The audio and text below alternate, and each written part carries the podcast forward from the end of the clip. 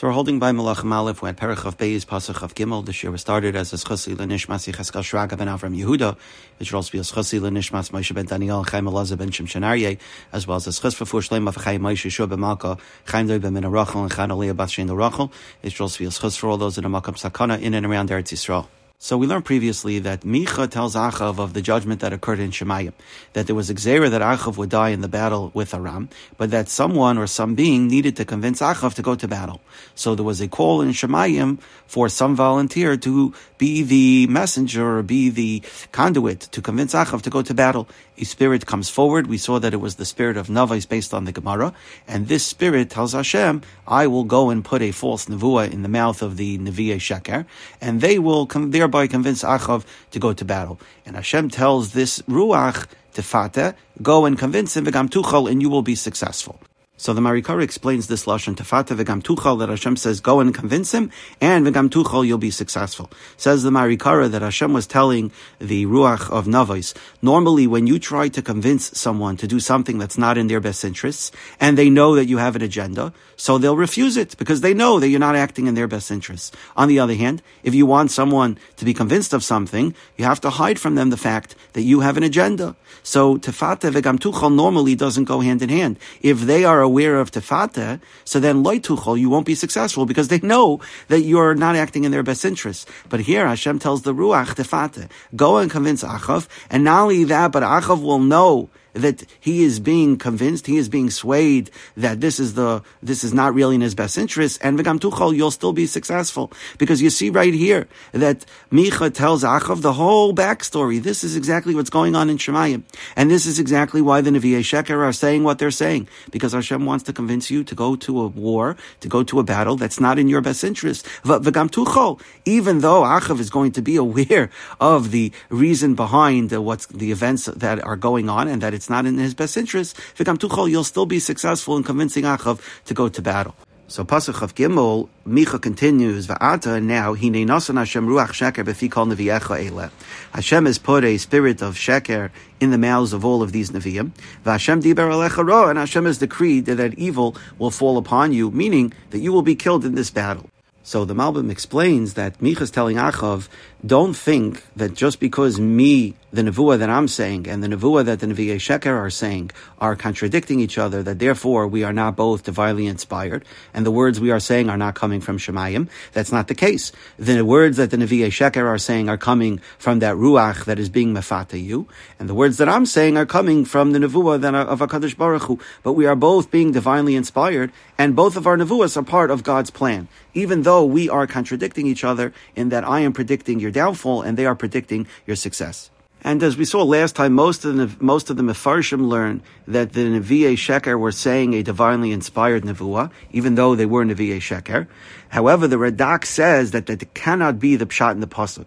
That it can't mean that false Nevi'im of the Baal would somehow be given any sort of spirit of actual Nevuah. First of all, they weren't worthy of such a gift. And second of all, says the Radak, it's inconceivable that Hashem, whose chaysem, whose seal is truth, would somehow give a nevuah that sheker to anyone.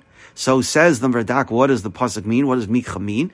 That the the Nevi'e Sheker are the agents to lure Achav to that fate, to that gezerah of death that he deserved by influencing him to go to war, but not that somehow they received even an ounce of nevuah from Shemayim. So Pasuk of Dalid, Vayigash Tzidkiyo ben Kanana. So Tzidkiyo ben, ben Kanana now approaches Micha. Remember, Tzidkiyo is the leader of the Nevi'e Sheker. He was the one who made the horns and predicted that Achav would gore the uh, army of Aram with the horns. So he approaches Tzidkiyo, approaches Micha, Vayika, Vayake es Michio alalechi. And he smacks Micha on the cheek.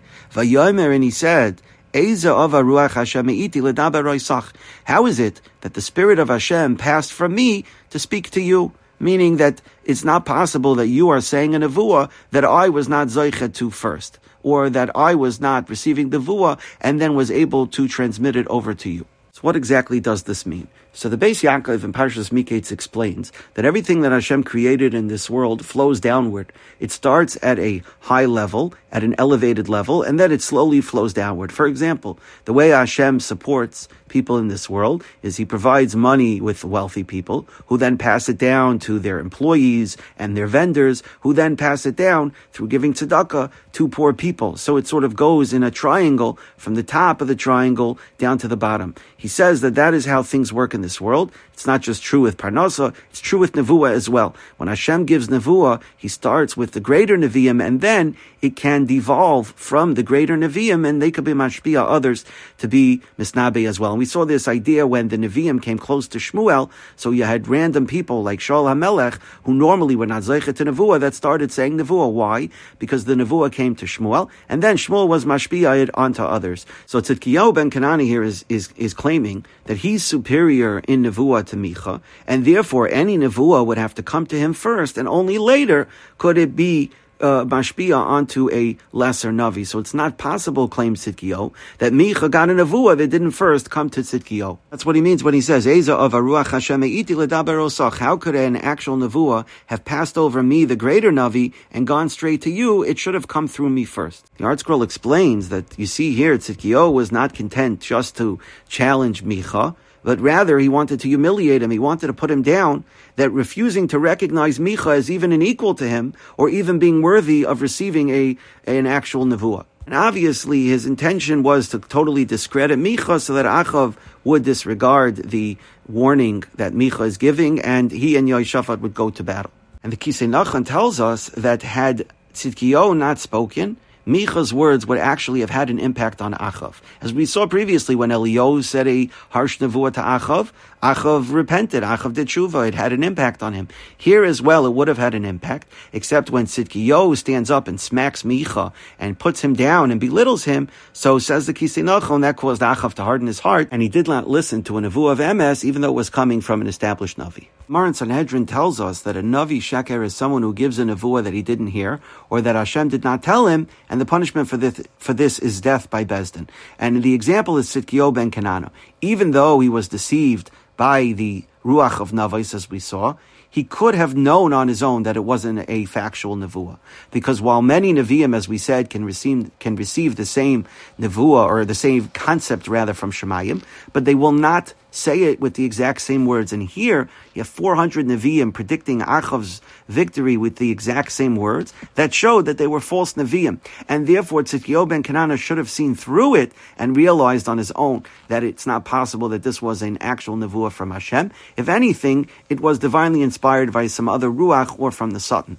So therefore, Tzidkiyo had the ability to see through it, and his failure to do so caused him to be liable to Misa for giving a Nevuah Sheker.